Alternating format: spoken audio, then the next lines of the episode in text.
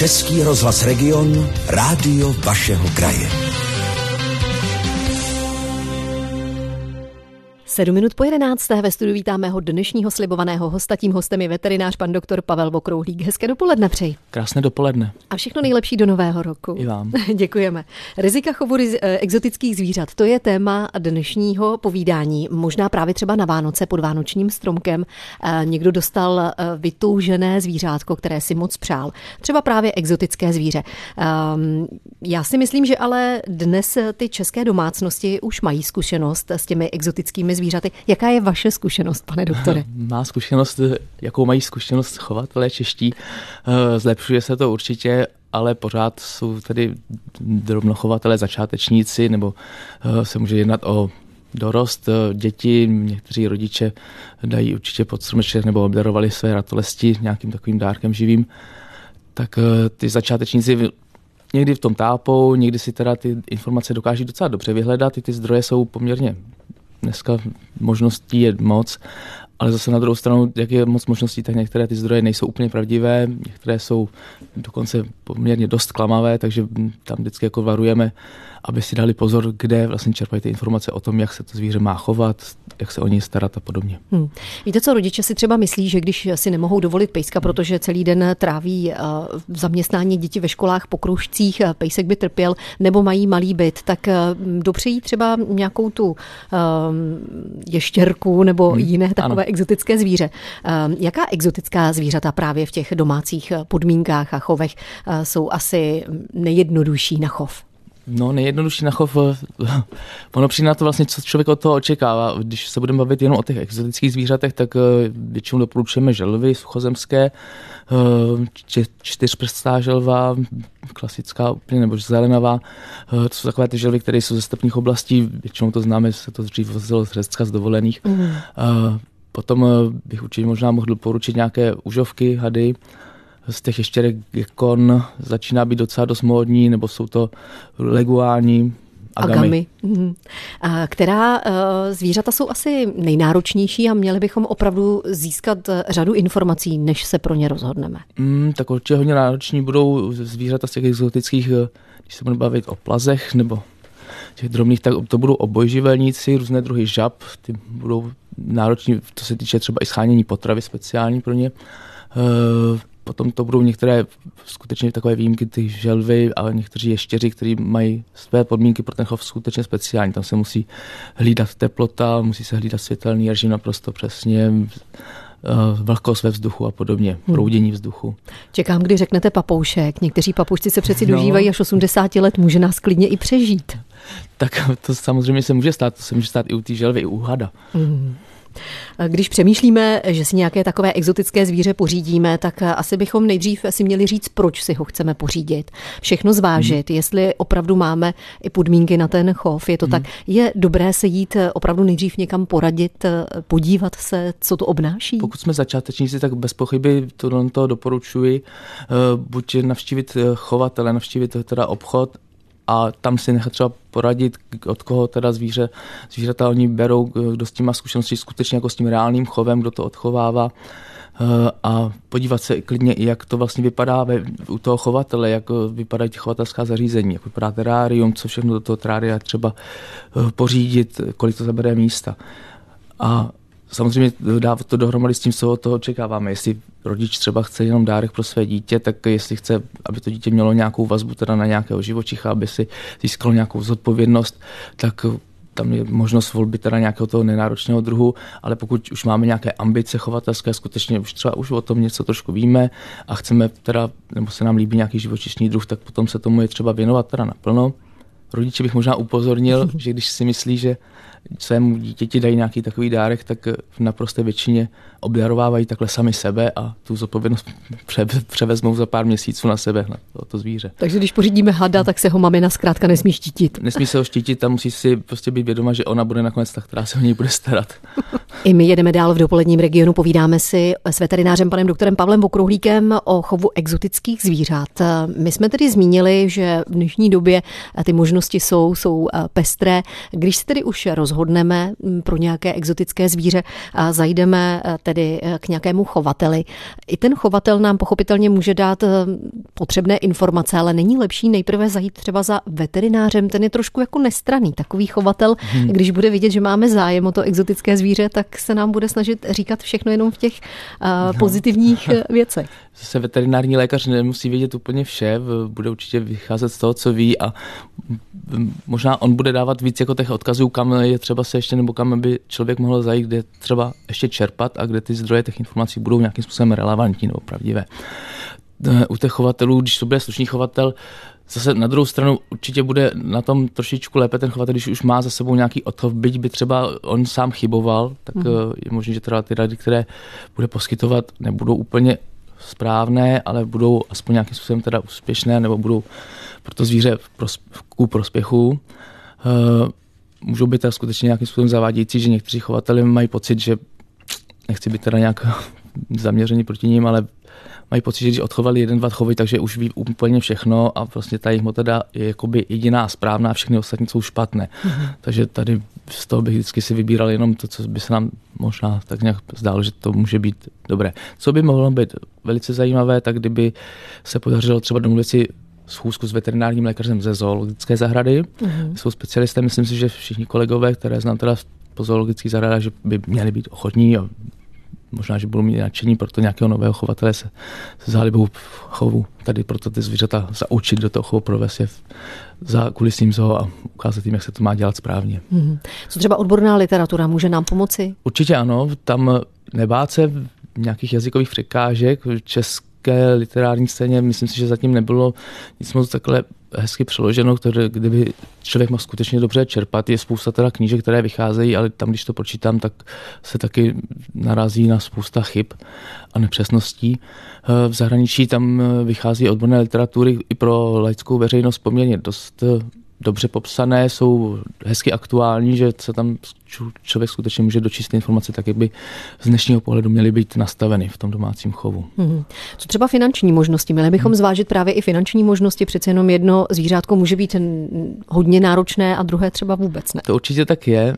Někdy se může zdát, že některé zvířátko, třeba typický příklad chameleon, člověk by si řekl, že ten chameleon nebude náročný, ale ze zkušeností musím říct, že teda aspoň z mého pohledu ten chameleon je zvíře které patří mezi ty více náročné, co se týče nastavení právě těch podmínek chovu, kde velice často ten chovatel nebo majitel chybuje. A ty finanční náklady na ten chov potom jako můžou dosahovat skutečně několika tisíc korun. Hmm. Měli bychom určitě zmínit i prostory, podmínky hmm. právě pro ten chov. Přeci jenom zmínil jste toho chameleona, potřebuje mít terárium, to terárium zabere docela dost místa. A pak to svícení, to znamená připočítat tedy k tomu i ten zdroj té energie. Ano, ano, to všechno se naskáče. Eh, ten prostor asi tam bude ta nejnáročnější položka, protože to zvíře byť je třeba malé, tak skutečně na to, aby rostlo, aby dobře prospívalo, tak ten prostor toho terária, řekněme třeba metr a půl klidně je možný, že zabere. Mm-hmm. Jaké exotické zvíře bychom si rozhodně kupovat neměli? A která zvířata jsou skutečně pro ten chov velmi náročná? Mohlo by nás potom to přijít ne, nejen draho, ale mohlo by nás to i hodně mrzet, že jsme o takové zvíře přišli. Tak určitě jsou to zvířata, která budou finančně na tom vstupu docela dost eh, nákladná eh, lidem, kteří nemají vůbec žádné zkušenosti, rozhodně nepořizovat eh, zvířata, která mohou být nebezpečná pro člověka. Eh, zvířata, která jsou zatížena normou CITES, to jsou eh, zvířata, která patří do knihy ohrožených druhů zvířat. Mm-hmm. Tam skutečně jenom prostě pro zkušené chovatele byla by škoda, aby nějak takové zvíře prostě neodborným zásahem uhynulo. Hmm. Doporučil byste koupy hm, takhle ve Zverimexu takového exotického zvířete, anebo raději z toho domácího chovu? Vlastně to je zvláštní otázka. Proč, řekl bych, proč ne? Slušný Sverimex, slušná, slušný obchod eh, si myslím, že nebude problém, protože on vlastně to sám většinou taky bere od těch chovatelů, byť je to teda už zprostředkovaně, ale v, je tam zase riziko, když to zvíře prochází tím obchodem, může tam dojít k, k infekci, může tam dojít k tomu, že to zvíře si už z toho obchodu zase přinese nějakého třeba parazita nebo in, nějakou jinou bakteriální virovou infekci takže pokud by byla možnost přímo čerstvě od toho chovatele, je to asi vhodnější. Stále si povídáme na vlnách regionu o chovu exotických zvířat s mým dnešním hostem, veterinářem, panem doktorem Pavlem Vokrouhlíkem. A možná bychom se měli zaměřit trošku na chov těch hadů.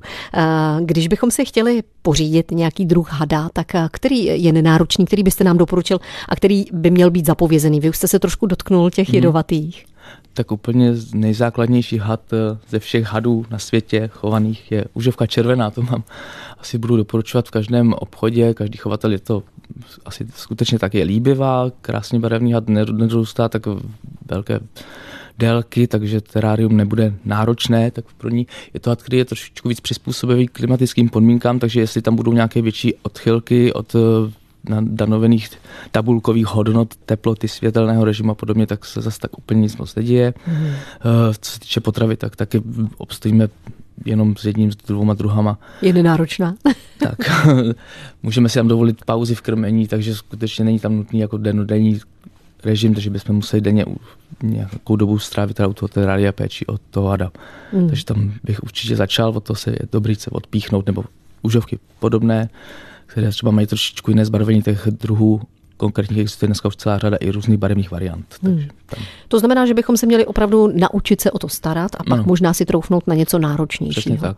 Uh, jedovaté hady, uh, tak ty už asi člověk, uh, to už musí být extra odborník na to, aby věděl, jak ano. s nimi zacházet, aby nepřišel. Tak a všichni vlastně ty jedovatí hadi patří, teda většina z nich pod CITES. Určitě, když by někdo chtěl chovat takového hada, tak bude potřebovat povolení taky pro jeho chov, protože to se týká se chovu nebezpečných druhů zvířat. Uh, počítat s tím, že mu přijde domů kontrola, schválit vlastně celé to zařízení, jestli je možné vůbec tam takového hada chovat. Mm-hmm.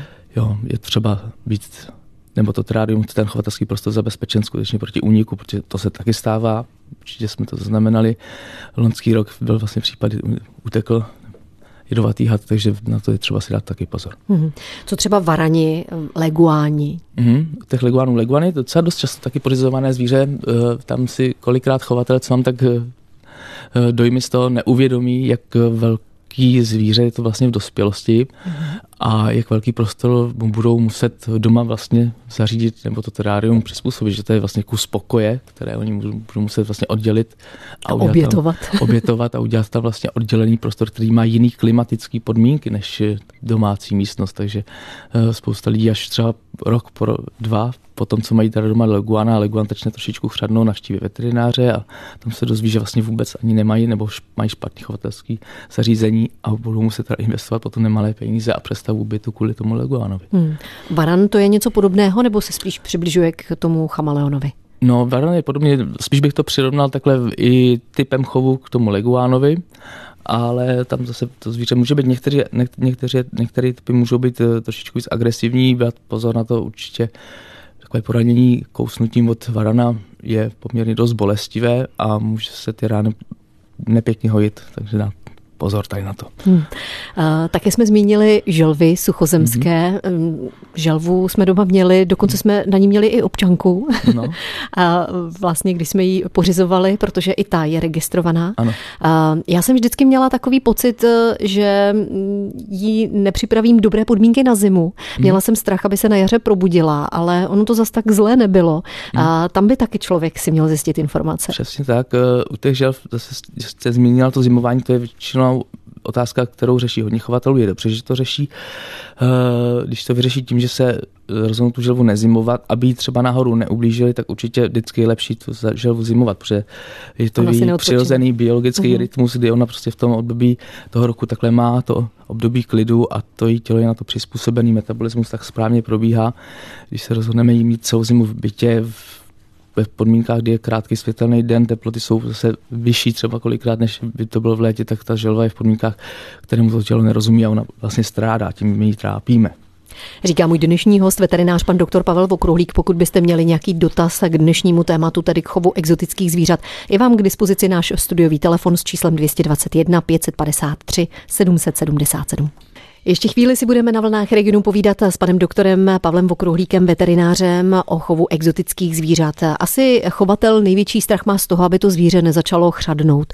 Přece jenom u těch psů, koček my zjistíme asi, co to může být, nebo dokážeme se dovtípit, když to u těch exotických zvířat, když tomu nerozumíme, to jde opravdu velmi těžko.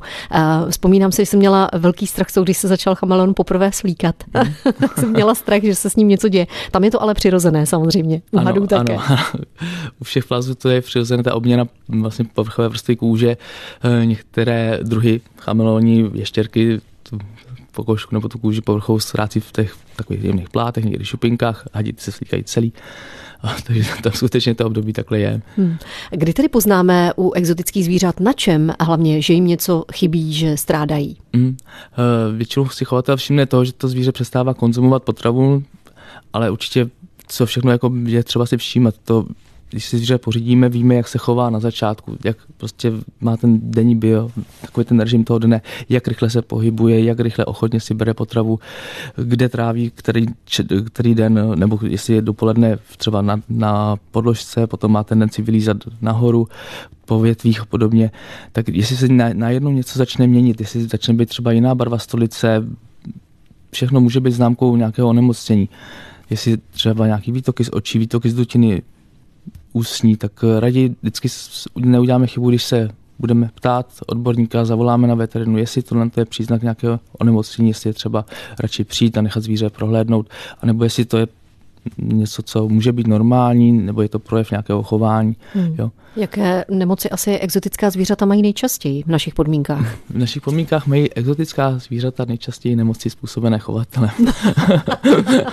to asi chovatel rád neuslyší. Je to, je to tak, hmm. většinou je to skutečně právě nevhodným nebo špatným nastavením těch zoohygienických podmínek, se tomu hmm. říká. To znamená, že máme třeba zimu pokoji nebo v tom chovatelském zařízení, v tom teráriu, teda, nebo že tam, nebo že podkládáme nevhodnou stravu, to je velice častá, velice častý zdroj z nějakého onemocnění nebo problémů těch zvířat. Je špatná podestýlka, například můžeme dát podestýlku, která není vhodná pro konkrétní druh a eh, králík nám začne konzumovat podestýlku pro kočky a má podle mě dost velký problém se zažíváním. Mhm. Když už jsme ale zkušenými hmm. chovateli a najednou zjistíme, že to naše zvíře opravdu začíná strádat, je dobré asi na nic nečekat a co určitě, nejdříve se vypravit určitě, tedy nečekat lékaři. den, dva, jestli se to náhodou nezlepší, to už může být eh, pozdě a zvíře může být do, do večera tak těžké nemocně, že už ráno ho nikdo nezachrání. Mm-hmm. Každý veterinář má nějaké povědomí trošku o exotických zvířatech, anebo bychom měli opravdu vyhledat vyloženě specialistu? Každý veterinář bude mít podvědomí aspoň kam případně zvíře dále odkázat a určitě i to bude správné, protože když se budeme snažit rozhodovat nebo chovat, si řekne, budu za specialistu v uvozovkách, tak eh, těžko on sám rozhodne, který veterinář bude skutečně ten specialista.